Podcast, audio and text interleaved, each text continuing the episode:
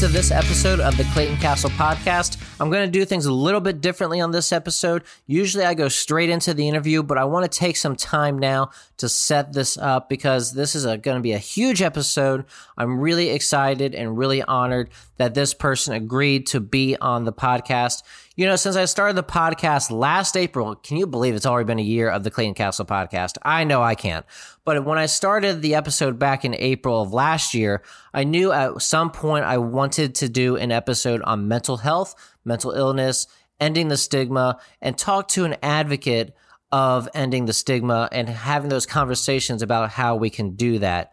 Now, this person I'm having on is a huge star if you especially if you're a Bengals fan. He is a Bengals legend. He is the all-time leading scorer in Bengals franchise history with 1151 points. He made 243 of 340 field goals for 71.4%. 517 of 539 extra points in his 14 NFL seasons. That includes one year with the Oakland Raiders, and the rest with our beloved Cincinnati Bengals. He was the kicker on the 1981 and 1988 Super Bowl Bengals teams. He is the greatest kicker in Bengals franchise history, and he is also a strong advocate for ending the stigma around mental health. I am so honored to be joined on the Clayton Castle podcast this week by Mr. Jim Breech. We have that interview coming up next.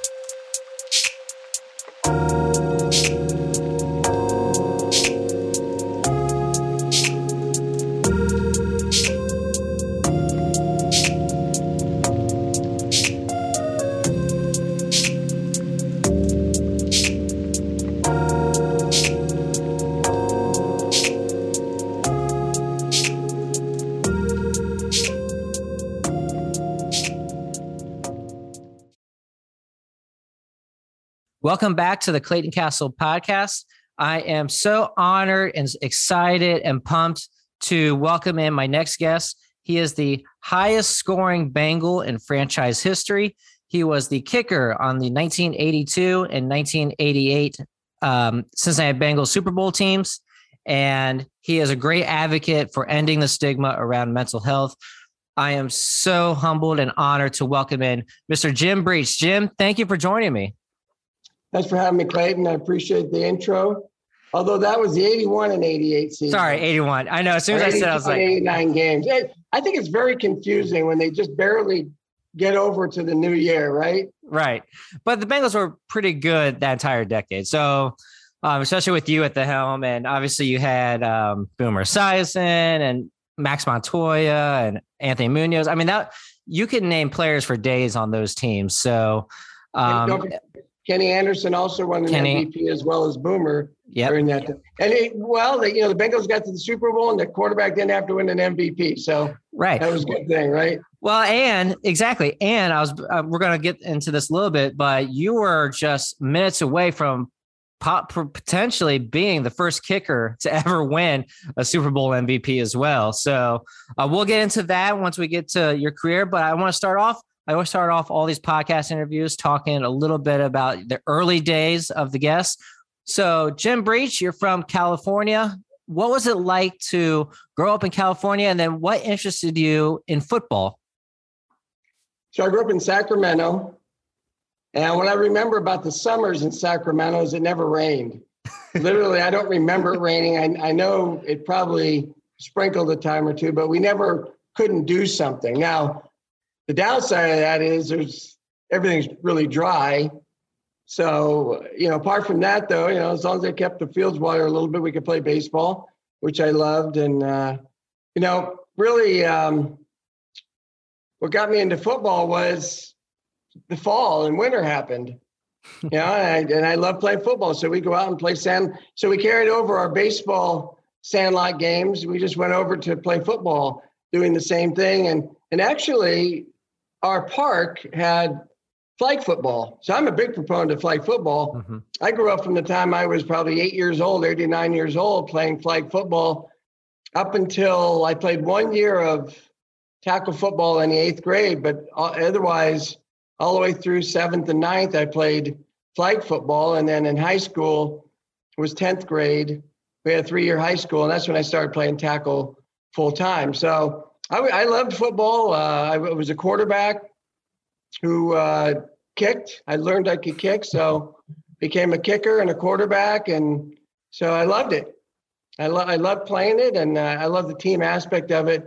But I, I, really, in general, I just love sports. If you had a ball, I I probably enjoyed playing. I played basketball in high school also, so I just I just loved all that stuff.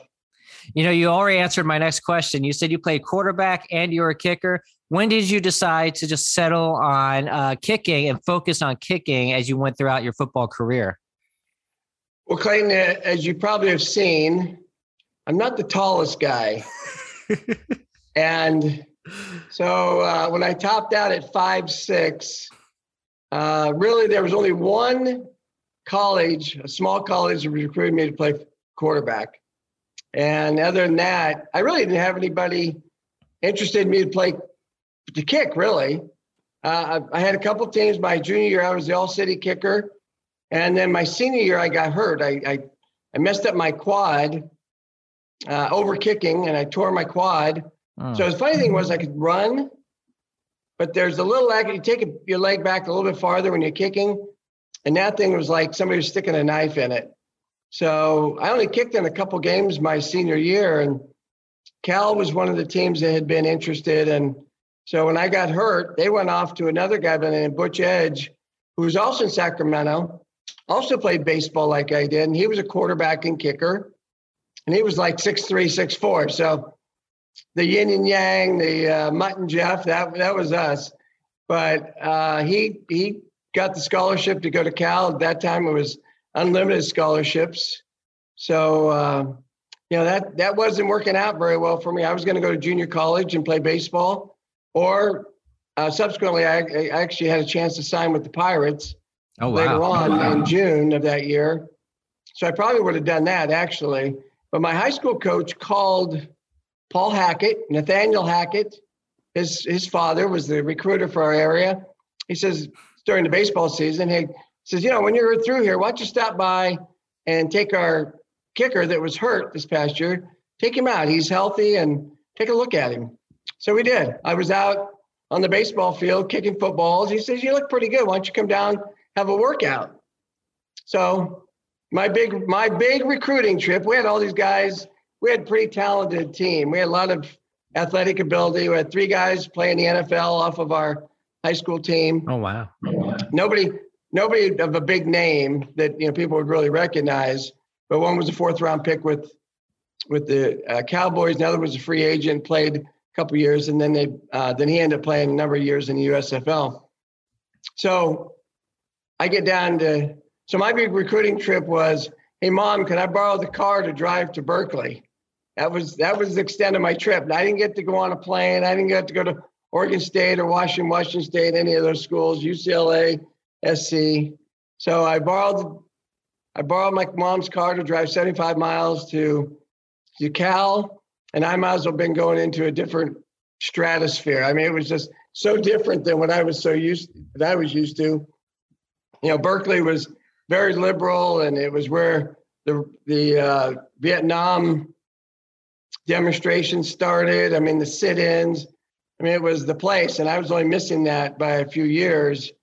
So it was a, it was way different than what I expected. And then I get up there to try out, and I I'm able to find the the gym, and I get up to the football office, and I'm you know I go in and meet the secretary. I said I'm looking for uh, the special teams coach. I think it was Jim Erkenbeck at the time. And it's like, who's here? Who are you? and like, uh, Jim Breech. I was supposed to come and meet with the coach. So he comes in. He's like, Oh, that's right. I forgot you were coming. they were really. This was a. This was anticipatory. I mean, the head coach. No, they didn't. They, they forgot I was going to be there. I mean, I'm a kicker, right? What's the big deal? So then uh, he said, "Well, let's go down to the stadium." So we go to the stadium. We go up because it's actually uphill. Cal Stadium. If you stand on the west side, up at the rim, San Francisco, the Golden Gate, everything lays out in front. It's absolutely one of the most spectacular views you'll ever see. So, and that's what their weight room the view you see from their weight room is uh, the same view. It's pretty amazing. So anyway, we get to the stadium and the coach says, um, did, well, first before we leave the office, because did you bring some footballs? So, well, coach, I, I thought you'd have footballs, right? And he's like, all right, I'll get some footballs. And then we get there and, you know, you, in college then we could use a tee. And I stupidly didn't bring it. I didn't even think to bring a tee. The only thing I really bought, brought was a change of clothes and my shoes. I figured they they kind of did this, right? They would have stuff like footballs and tees. And so we get up there and we're in the stadium. I said, Coach, is there a place I can go change? And we tried a couple doors and everything's locked. He's no. So I'm out in the middle of the stadium, changing my clothes to get into something I can kick in. And then we get out, then we do get in the, on the field and the sprinklers are on. So then we got to walk around and we find this big cement cover and we pull the cover up where you can reach down and have like an arm and you can turn it off that way. So again, they were really excited to have me, they, but they just forgot to turn the sprinklers off, right? So we get out in the field and I did punt. They were really, really looking for me as a punter, which I wasn't a very good punter. I was okay. But that day I punted really well.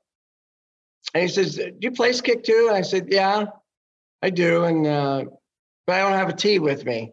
So we go hunting around and we grab this cement rectangle that's probably an inch, inch and a half thick. He says, This will work. so he's holding and he's a terrible holder. And I only went out to like 30 or 35 yards. The whole time I'm thinking, I'm going to break my toe. I know I'm going to break my toe. I didn't, but and I may, I did okay. So we get all done. He says, Look, we're not really looking for a kicker. We're looking for an offensive lineman. like, I drove all the way down, you know, up over here, down here to find that out. so a couple weeks later, the NFL draft or the uh, baseball draft happens. I didn't get drafted, but I did get offered later by Pittsburgh, but I didn't get drafted.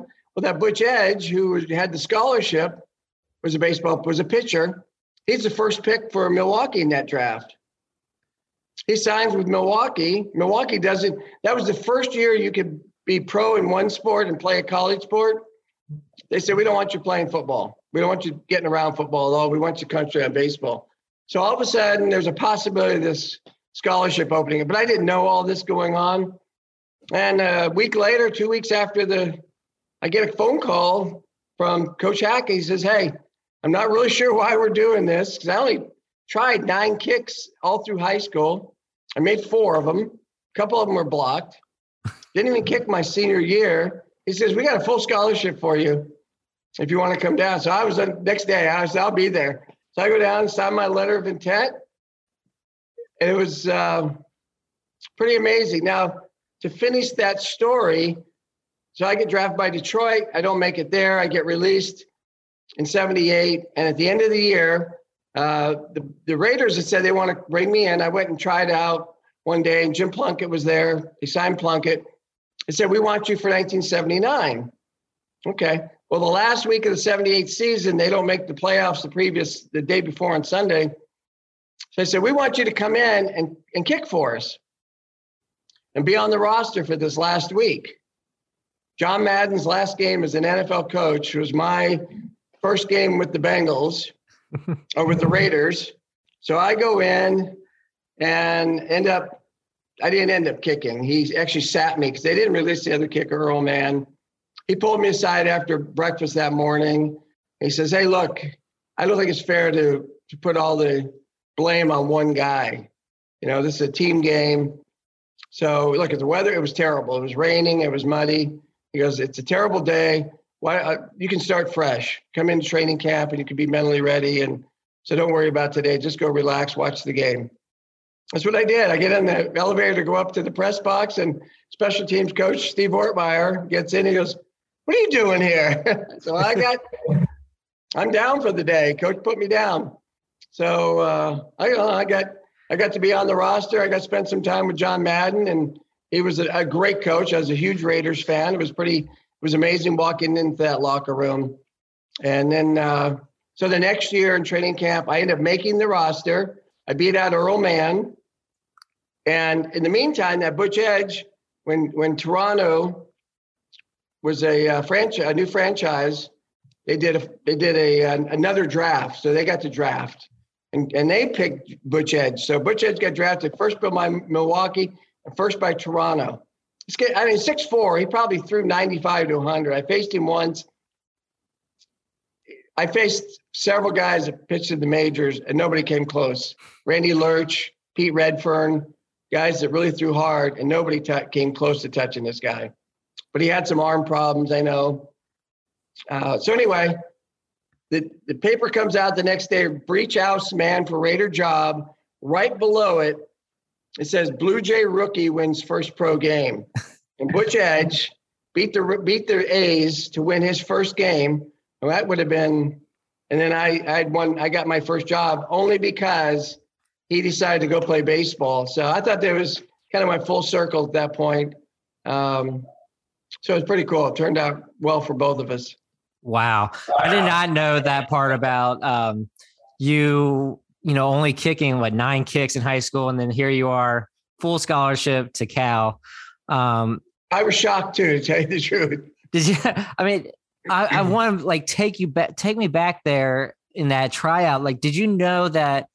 I guess you didn't. Did you have a feeling like this could become something? You might have a special gift that you didn't know about. That you could be an NFL kicker at this tryout.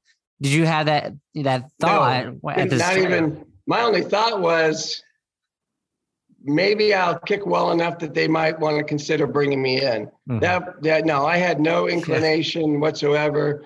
The, matter of fact, I didn't even think that that I even had a shot until probably my junior year in college. Oh wow, jeez. Well, you obviously did well enough to get in the NFL. So, um, man, um, so you you said you played for Oakland, and then you know you spent your, entire life in California, and then you signed with the Bengals for 1980.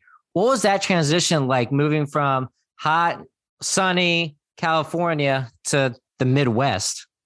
Well, the Bay Area isn't quite hot. It's cool. Matter of mm-hmm. fact, San Francisco in the summertime is freezing. The fall, the fall when they played football games, spectacular. So I was I got cut by the Raiders off the 1980 team. Chris Bahr had been the kicker for the Bengals for year, you know, for several years, and I knew the Raiders loved him because again, I was a big Raider fan, I knew they loved Chris Bahr. I, I thought Chris Bahr was the best kicker coming out when he came out. He became available, and I knew that if somebody that they wanted previously was available, they were going to pick him up.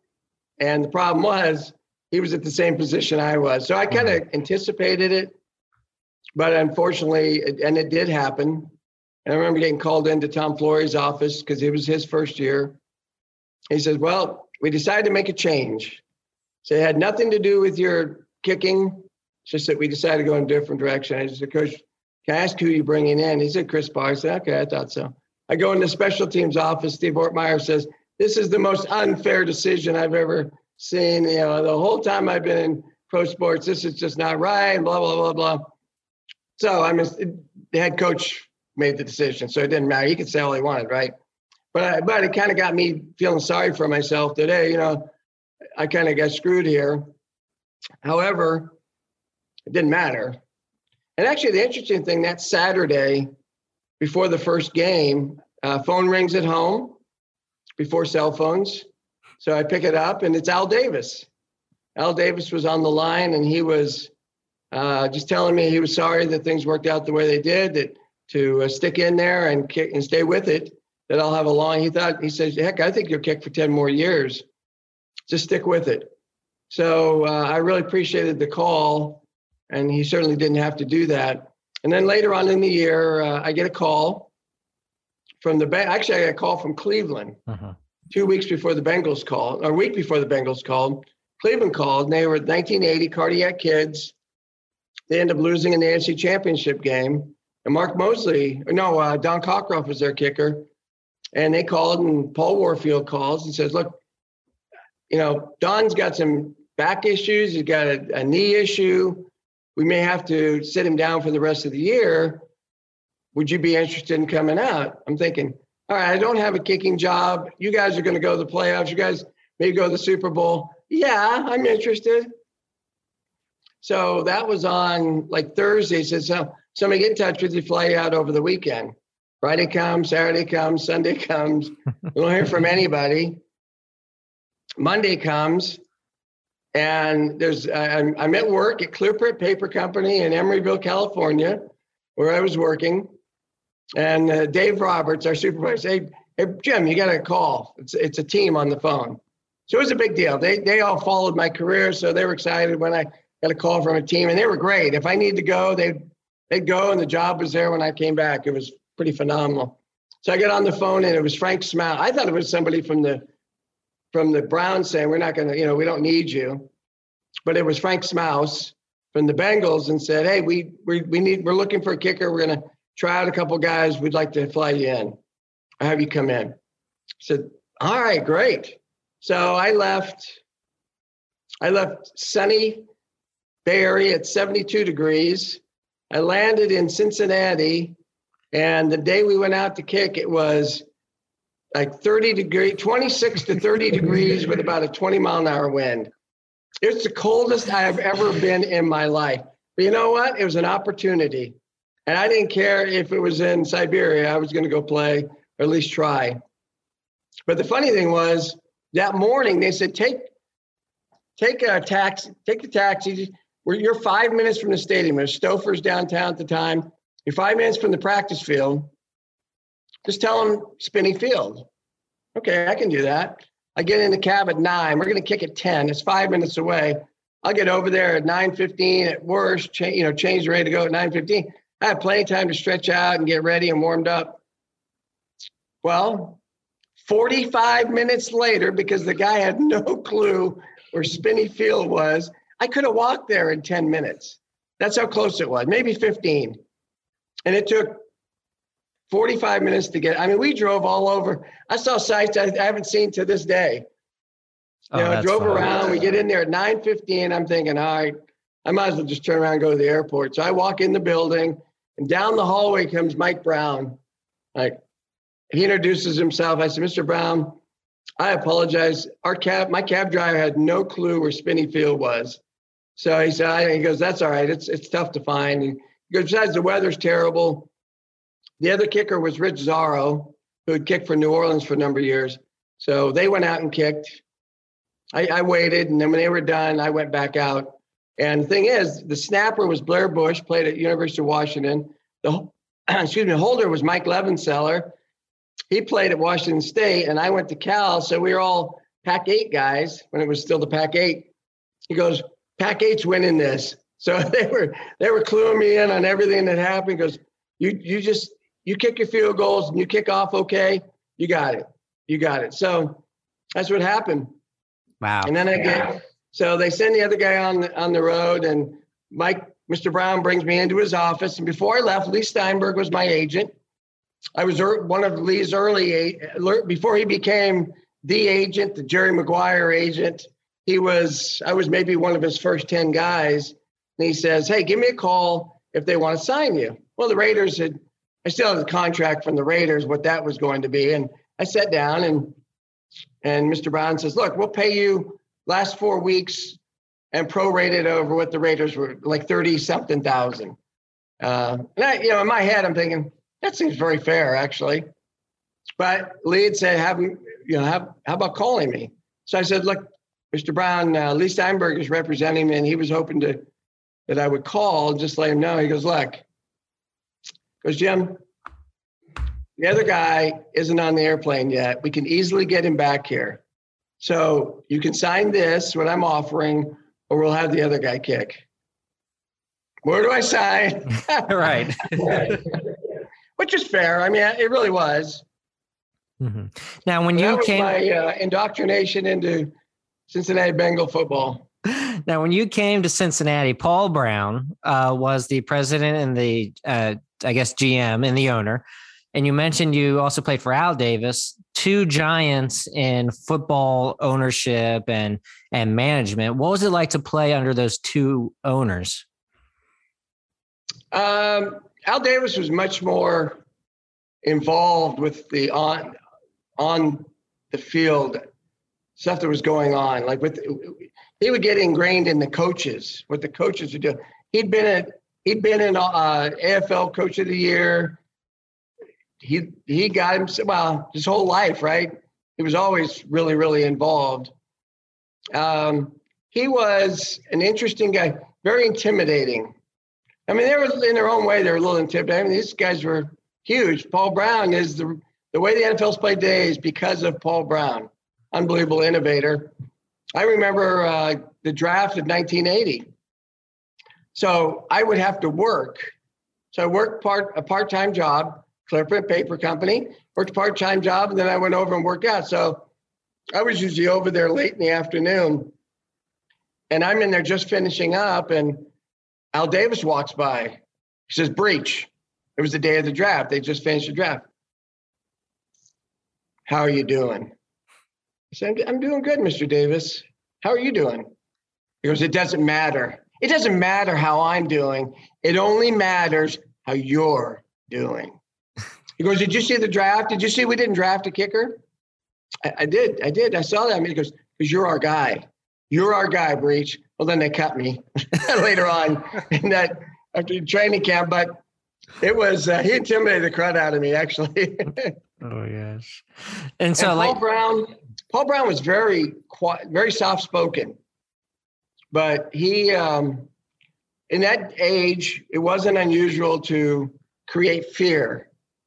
You know, there was a story about being in a meeting where when he was with the Browns and there's some rookie comes in and he's just tearing it up and calls him out to me. One of their linebackers is so and so. Rookie's beating you out. He's playing better than you.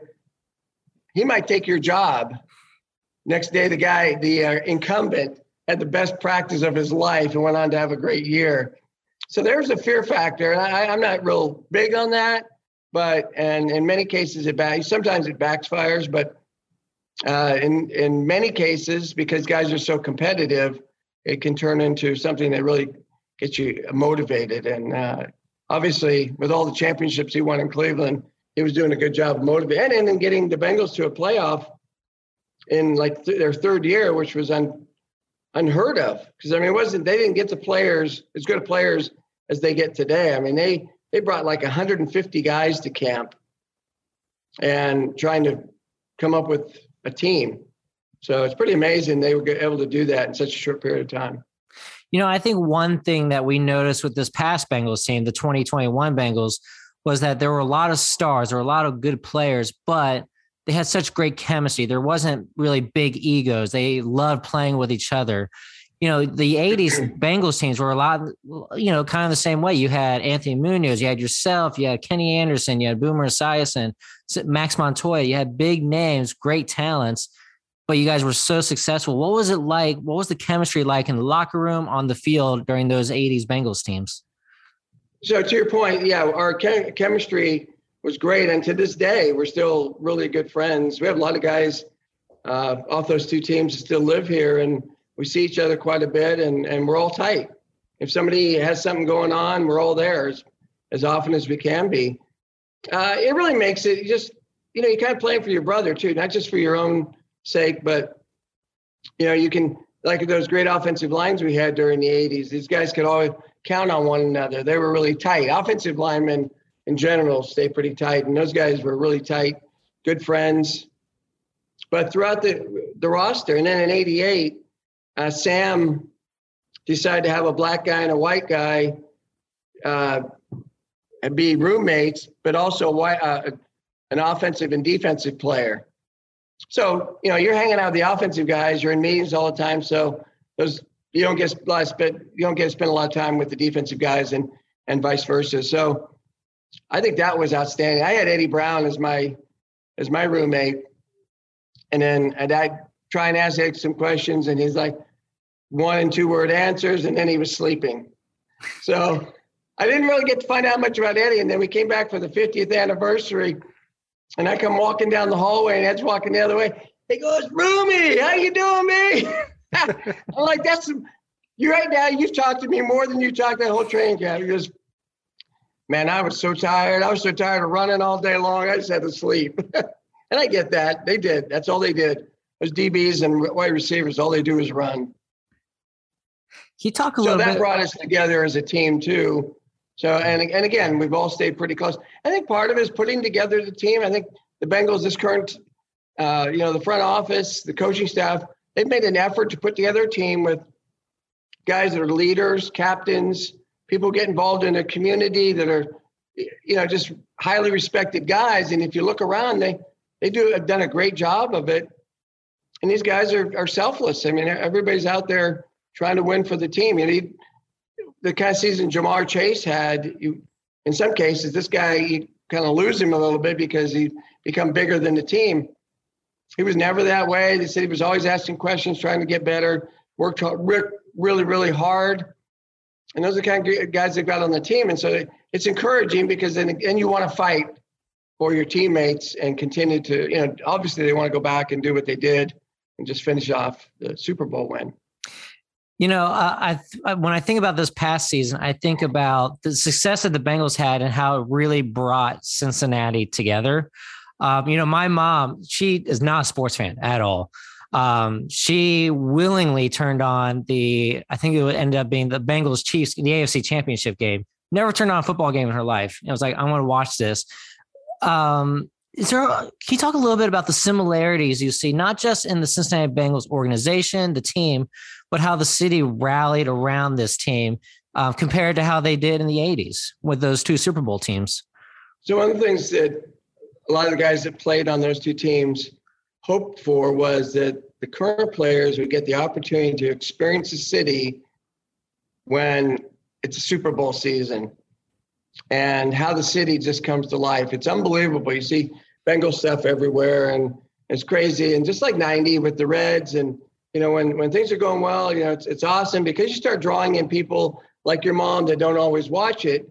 Heck, in 81, when we came back from being Pittsburgh the 15th week of the season, which clinched the division, and it, we were in Pittsburgh, and they'd won the Super Bowl in January of 80 or February of 80. So they weren't that far removed. They had all those guys from the Super Bowl teams, and we beat them there. We get to the airport, and there's like 10 or 15,000 people at the airport. It was just nuts. It was just wow. We come walking out, and there's literally people every everywhere you could from it, all all filling up the the uh, garage and all walking out. You know, you could go up to the gate then. So the whole there was just a line of people all the way out to the parking, and then we're driving on the road. People are standing on the side of the road. It's like nuts. That's what these guys got to experience. That feeling, the way the city was energized, the way you, you, it's hard to believe and it's crazy, but there's a pride. You know, when your team's not doing well, it does. You don't like, well, I'm from Cincinnati. Oh, you guys got a great football team. Now, yeah, I'm from Cincinnati. Oh man, you guys had a great season this year. It's funny how it impacts how people view you. You know, as much as sports obviously are not not going to change world affairs, but it can give you a sense of pride in your city. And you know, New England Patriots in the 90s, 80s, and 90s were pretty mediocre they weren't one of the better teams at all. And then Bill Belichick gets there, and look what they've become. And there's a generation, a couple generation of people there that have no idea that they ever lost. You know, but they did, and now they've become this stable of staple of you know success, and you know what the Bengals are hoping to become. Yeah, I think what's really amazing is you know, I was born in 1993. I did not grow up with a successful Bengals franchise until about 2005. But again, I didn't even see a playoff win until this past year. Um, so this team really brought not just um, the city together, but it also brought new fans on board, fans who aren't used to winning. Because again, I was born in 93. I didn't experience the 1990 uh, World Series or the 75 76 right. World Series or the 80s Beng- Bengals teams. And so this was our really first um, look at success in the playoffs. Bengals had or Bengals had never won a playoff game in my lifetime. Reds have not won a um, playoff series in my lifetime. uh, it was I'm a diehard I'm a season ticket holder for UC football, so it was fun to watch them go to the cotton to Absolutely. the to the playoff.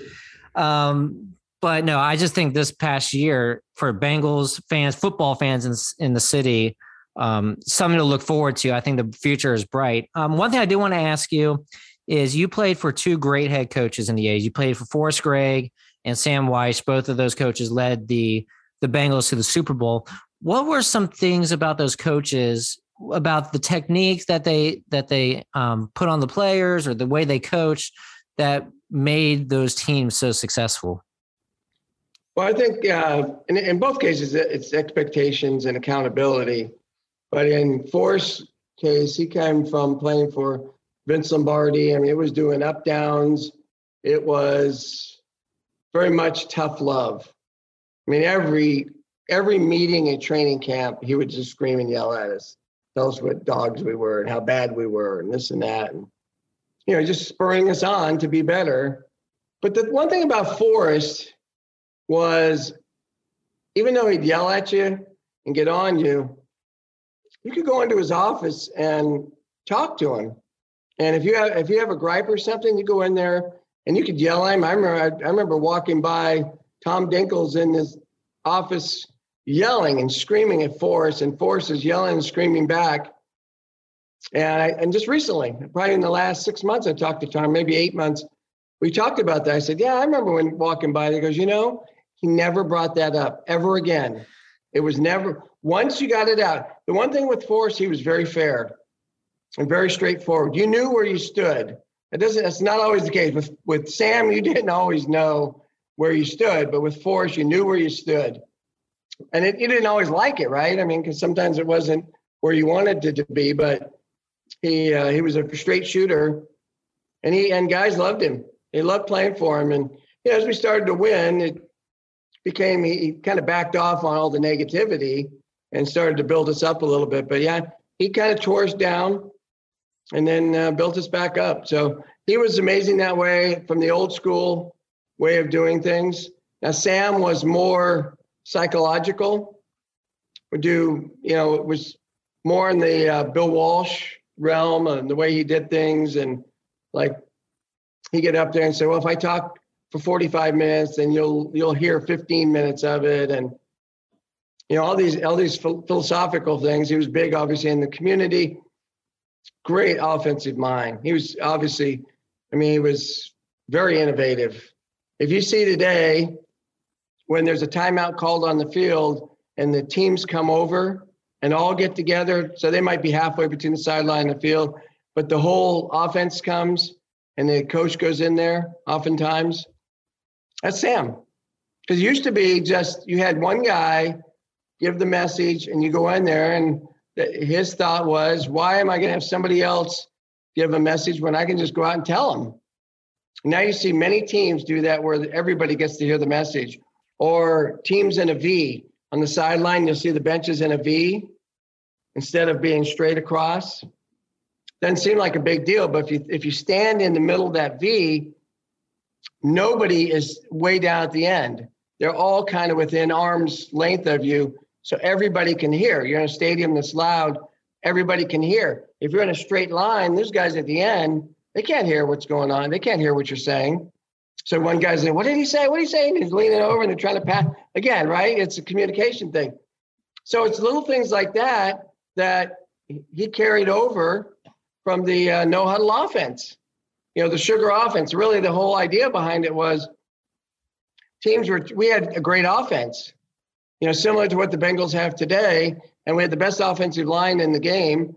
And the whole idea was that if they're going to change out personnel, well, they're going to have too many people on the field. Guys running off, depending on the personnel we put in, then guys are running back and forth.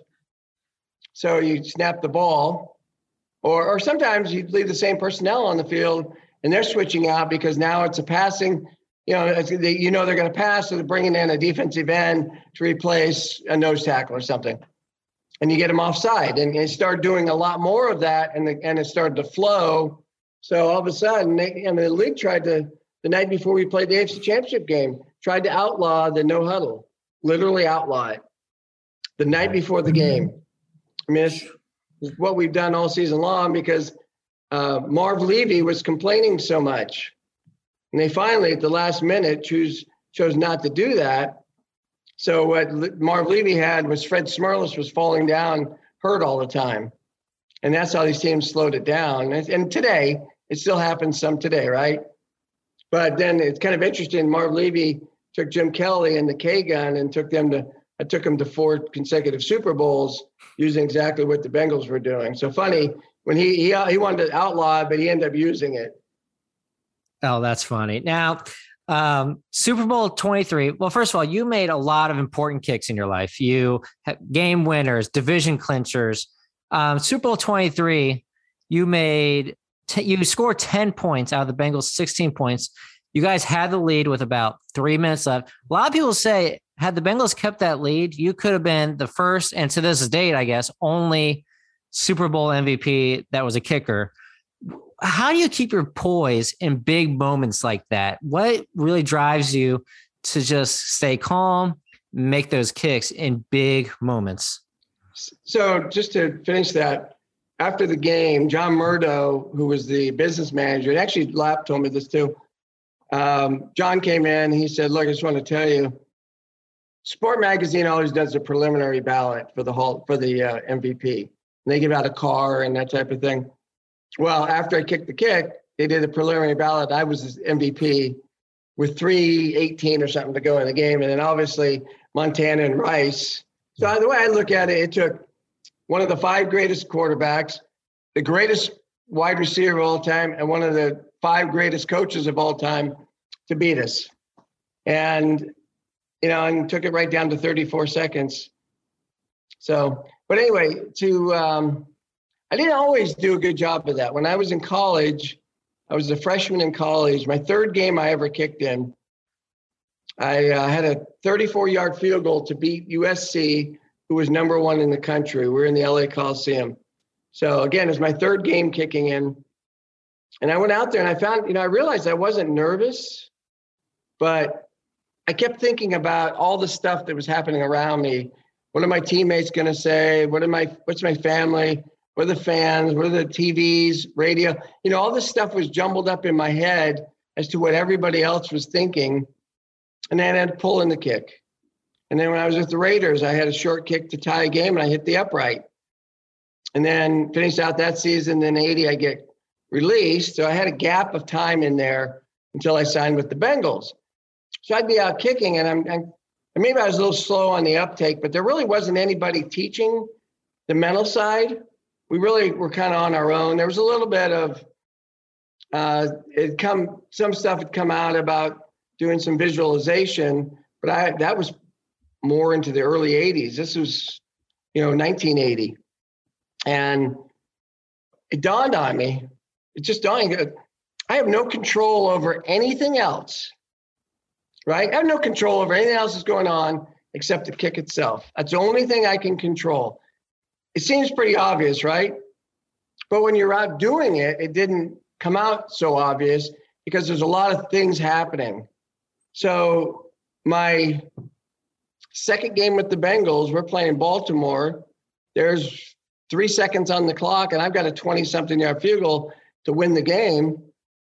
And it was the first time, though, I could implement really implement in a big game, in a big kick, what I thought about. I went out there and I just focused on the kick, the and and the what you do, the process you go through, steps back over that whole process that you're going through, and you do it in practice over and over and over and over. So the idea, what you're trying to do, is you kind of remove yourself mentally from the situation. I've done this a thousand, hundreds of thousands of times that's all I'm doing here. It's the process. If you can do that and not worry about the outcome, because if you start thinking about misses and makes, then it's a crapshoot. You know, if I go, oh man, if I miss this kick, you know, it's oh man, it's going to be all over, and you know, you can't. You Got to remove yourself from that. The only thing you can control is the kick. So I went through the process. I made that kick. I made an overtime kick the next week against the Bears. Ended up setting NFL record for overtime field goals, made some really big kicks, as you mentioned. But it was it came down to really failing my way to some success. Because if I hadn't missed those, maybe I would have made them, but why I made them probably would have escaped me. And until later, you know, it wasn't until later that I really honed into what the issue was, and and it made me much better. Right, these guys I, today, though, can handle it unbelievably. They've had years and years of this preparation. The mental side, they're so far advanced from where we were. I mean, my son in high school was where I was 10 years in the NFL as far as understanding what he was doing. Right.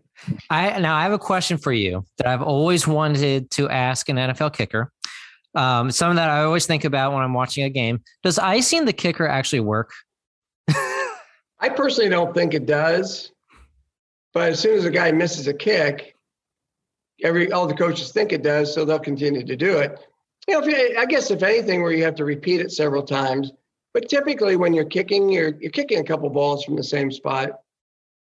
Um, I saw it work on Justin Tucker. So if it worked on Justin Tucker, everybody's going to do it, right? You know, and it wasn't that he it, it changed his mental approach at all. It just he just didn't hit a good ball. So yeah, I, and every, every once in a while it backfires. The guy misses, and then you know he's able to get a practice kick, and he makes his adjustment and knocks it through. But here, here's the way I look at that. I've already been standing on the sideline for three hours, not kicking, go over and hit some balls in the net. So I've already spent maybe two minutes of an entire game out on the field. Most of the time has been spent not kicking. So what's the difference if I'm not kicking? You know, all I'm doing is going through that process again, or I kick the ball and I just go do the process again. So to me, we spend so much, we have so much downtime anyway that it's, uh, I don't, it shouldn't, but at times it seems to work. Okay, I have one more question about past Bengals, and then I want to talk a little bit about the current Bengals, and then I promise we'll get to the topic of mental health. Um, this past year, the Bengals finally brought a Ring of Honor to the uh, to Paul Brown Stadium, not including yourself, because I personally think you should be in the next class, but that's just me. Um, appreciate that. Not including yourself, who do you believe should be the next four in? Hmm. Isaac Curtis, for sure. You know, maybe Chad. Chad had a phenomenal career. Uh, Corey Dillon's going to be got to be in there soon. Uh, although the way he went out, I think people are going to be a little. I don't think people appreciate how he really was a Hall of Fame back. Yeah. Um, you know, David Fulcher, uh, our James Brooks, I mean, it's hard to say, you know, who's going to actually, there's only going to be two. Oh. I think from now on, it's only two at a time. What about Boomer? Oh, Boomer, obviously. It would have to be one of the, yeah, I mean, he's an MVP in the league. So he's got to be up there. Although in the top 50, he was number six and I was number five. there you go. I'll, I'll, never let him live that one down. oh my gosh, that's that's funny. Um, so talk a little bit about this Bengals team, you you know you played with the perhaps the two greatest quarterbacks in Bengals history in um, Boomer Esiason and Ken Anderson. What do you see in Joe Burrow that you saw in those guys that has made him so successful just in such a short time in the league? Confidence, swagger. He just does not get ruffled. He's got a belief level. I mean, no matter what happens around him, I mean, people are getting knocked down. He gets knocked down. It never seems to phase him he just keeps plugging away and his accuracy is crazy. You know, it's similar to Kenny. Yeah, Boomer wasn't as accurate as Kenny or Joe. Kenny, but Boomer had an unbelievable arm. He was accurate. I mean, he was he was really an accurate quarterback, but not like those guys. Those guys were unbelievably precise. Boomer ran play action as well as it's ever been done. So they they they were different in that sense that Kenny was much quieter. Boomer was much louder, uh, commanding a commanding presence. I don't know that Joe is really loud. but there is an it factor with him. I mean, you just feel it. I mean, guys talk about it. They just they can feel it. I felt that way with Boomer. I mean, I've been in places and you and, and you just knew Boomer was there. There's something about their aura. And he has this special, and, and I think part of it is because his belief level is so great, he just pulls everybody, he gets everybody else believing, right? I think it's something Joe similar to Joe Montana. Joe Montana wasn't the most outspoken guy, but he just made things happen. He made things happen late in games, and Joe Burrow just pulls everybody up. You know, if he'd had a split second longer, it's a touchdown to Chase because you can see he's looking back over there, and they're just uh, if if they could have put a body on Donald at all, just slowed him up a hair, I think the Bengals win the game. You know, they experienced something that unfortunately you have experienced, and that's coming just just short in the Super Bowl. How does a player or a team overcome that the next season? The the, the will how do they how do they regain the will and the the drive to want to finally get over that hump?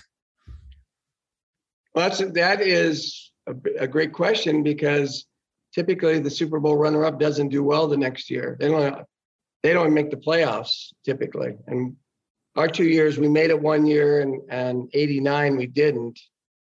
Although in '89 we went eight and eight. We were five and one in the division. We scored four, 414 points or something like that. We gave up 290. Can you imagine that? We we were 100 and plus on the plus side, 100 and something on the plus side. So we have the record for the most plus points and and not have a winning record. So we were playing well. Sometimes we couldn't, we just couldn't kind of get out of our own way. I thought our team was exceptional. And 82, 82, we tied for the best record in the AFC in a straight and a strike year. So again, it's it's it's a belief level that you have to have.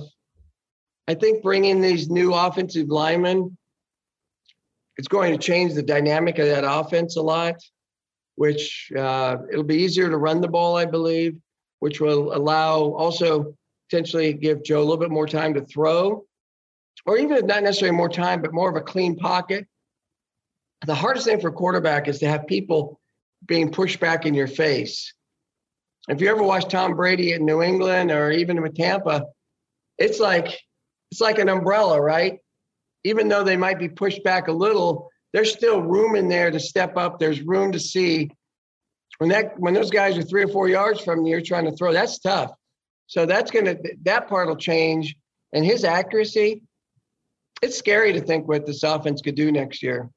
But hopefully, you know, and I think they believe that. And and I think the way they went to it, we were our expectations were high because we went in 12 and 4. We won the AFC both years. They came out of nowhere. Uh-huh. I mean, they get in against Kansas City. Who expected to beat Kansas City the week before, right? In that game. And somehow they pull that out after being way down. Ja'Marr Chase goes for like a thousand yards in one in one game, and it's unbelievable. And you know, people are like, "Who's this Ja'Marr Chase? He's pretty good." We we all heard about it, but now we've seen him. So they're they look at it a little bit differently potentially because it was kind of unexpected. So from that standpoint, I'm I'm hopeful that they pick up where they left off because what happens, you gain confidence. And that defense played so well. They're going to be tough, but the AFC, you could go eight and nine or nine and eight, not make the playoffs, and have a, and and play great football. I mean, AFC is going to be unbelievably hard.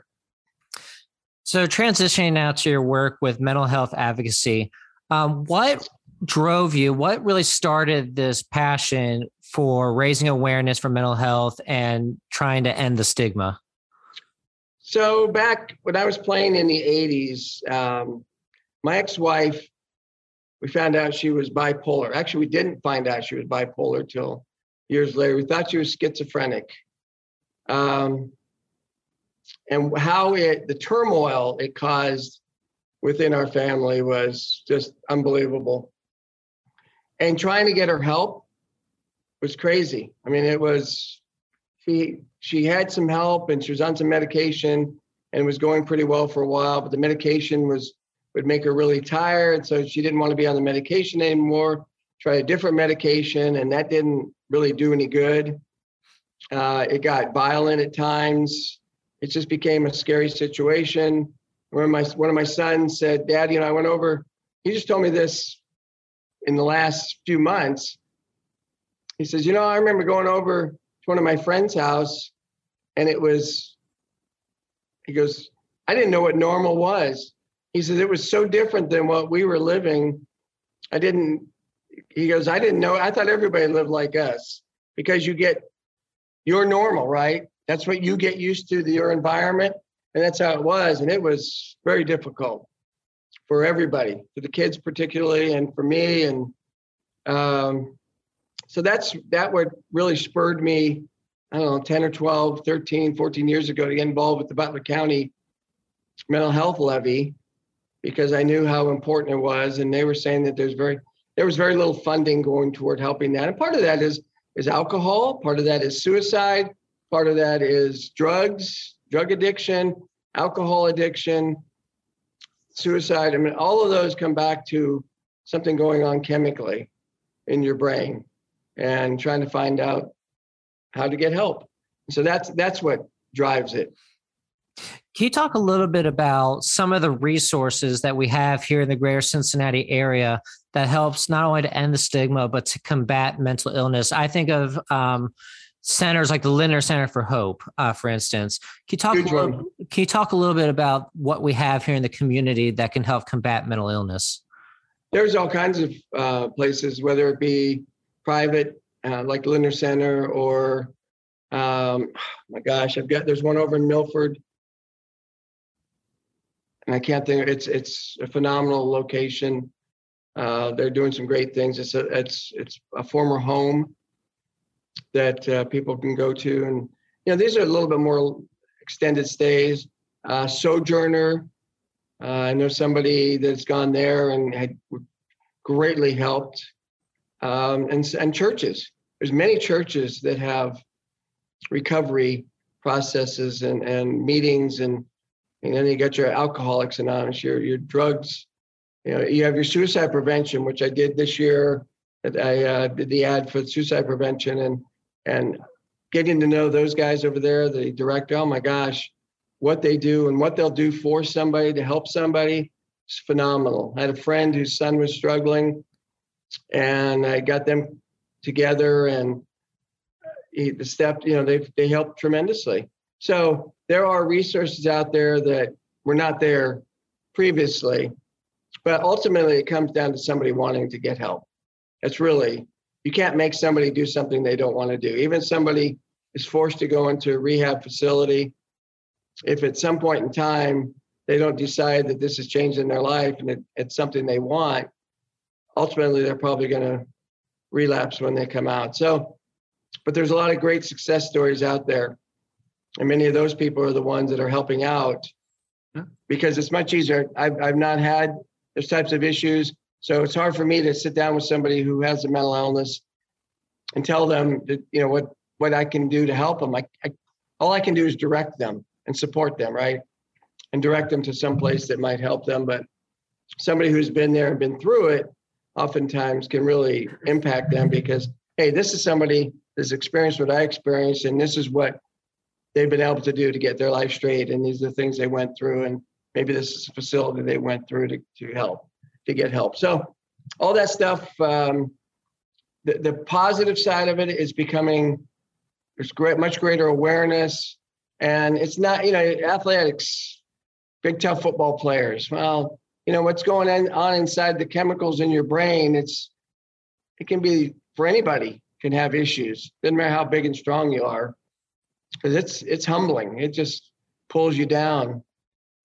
So, you know, that's why I'm involved. That I've gotten involved and want to encourage people that are out there to get help if they if they're having issues because there is help for them.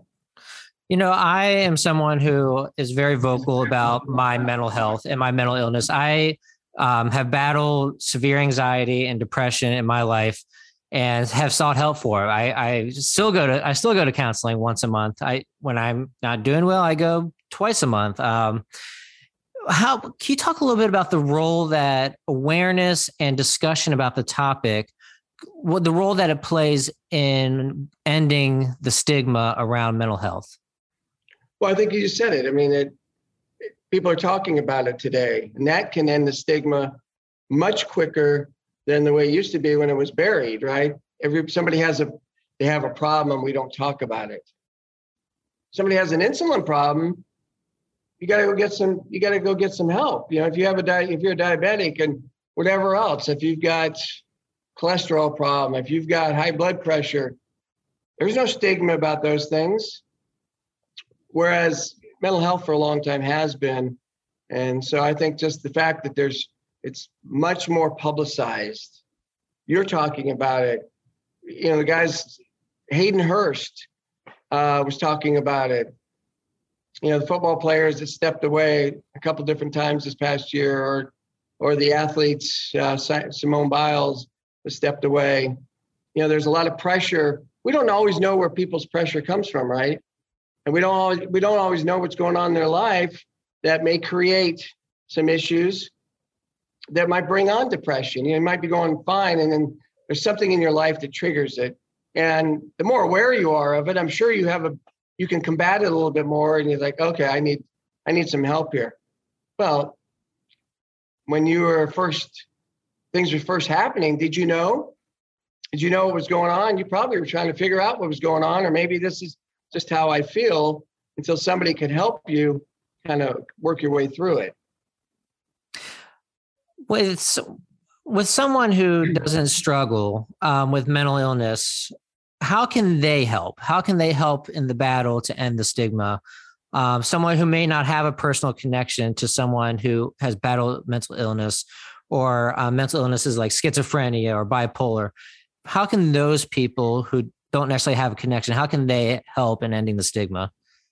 Well, I think it's always money. You're making making donations to help because uh, certainly that's always one of the issues, right? If you don't have enough money to support what you're trying to do. But I, being supportive and not, I think, not talking negatively about it.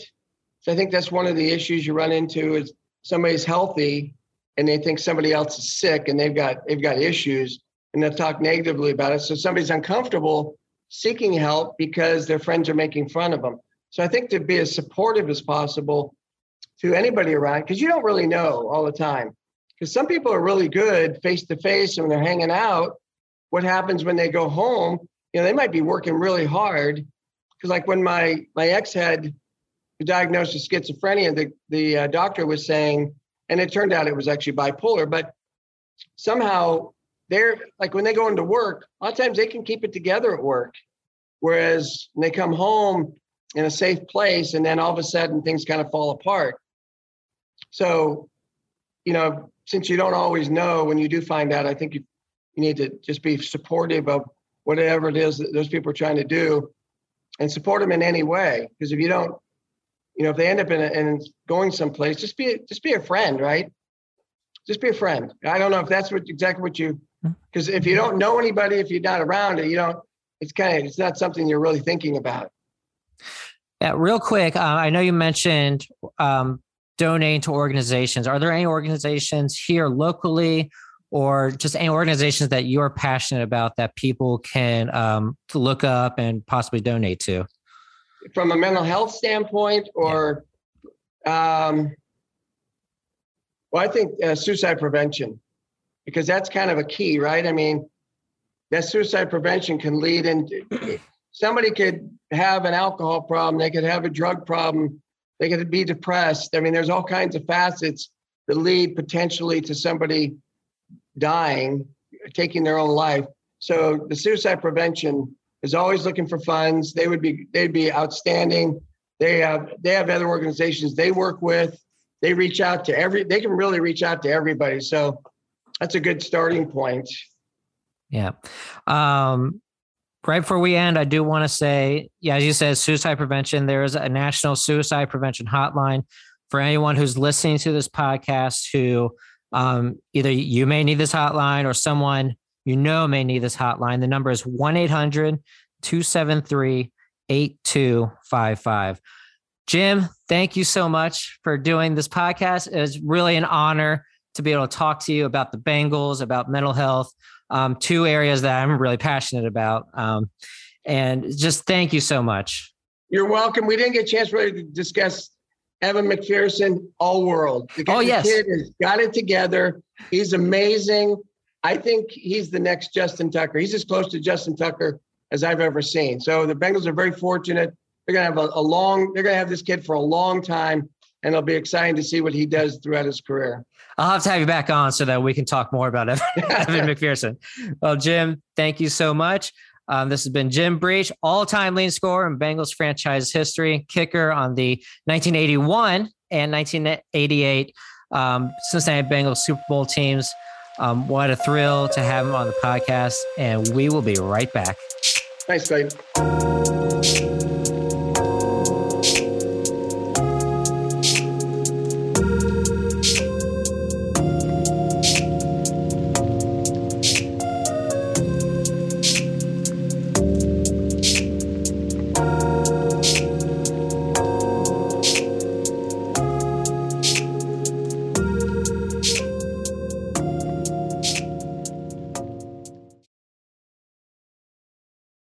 Welcome back to the Clayton Castle podcast.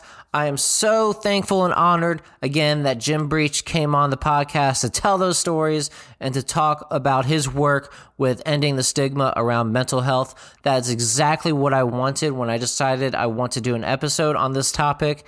And I'm just again thankful and honored and humbled that a Bengals legend came on the Clayton Castle podcast to talk about these serious issues.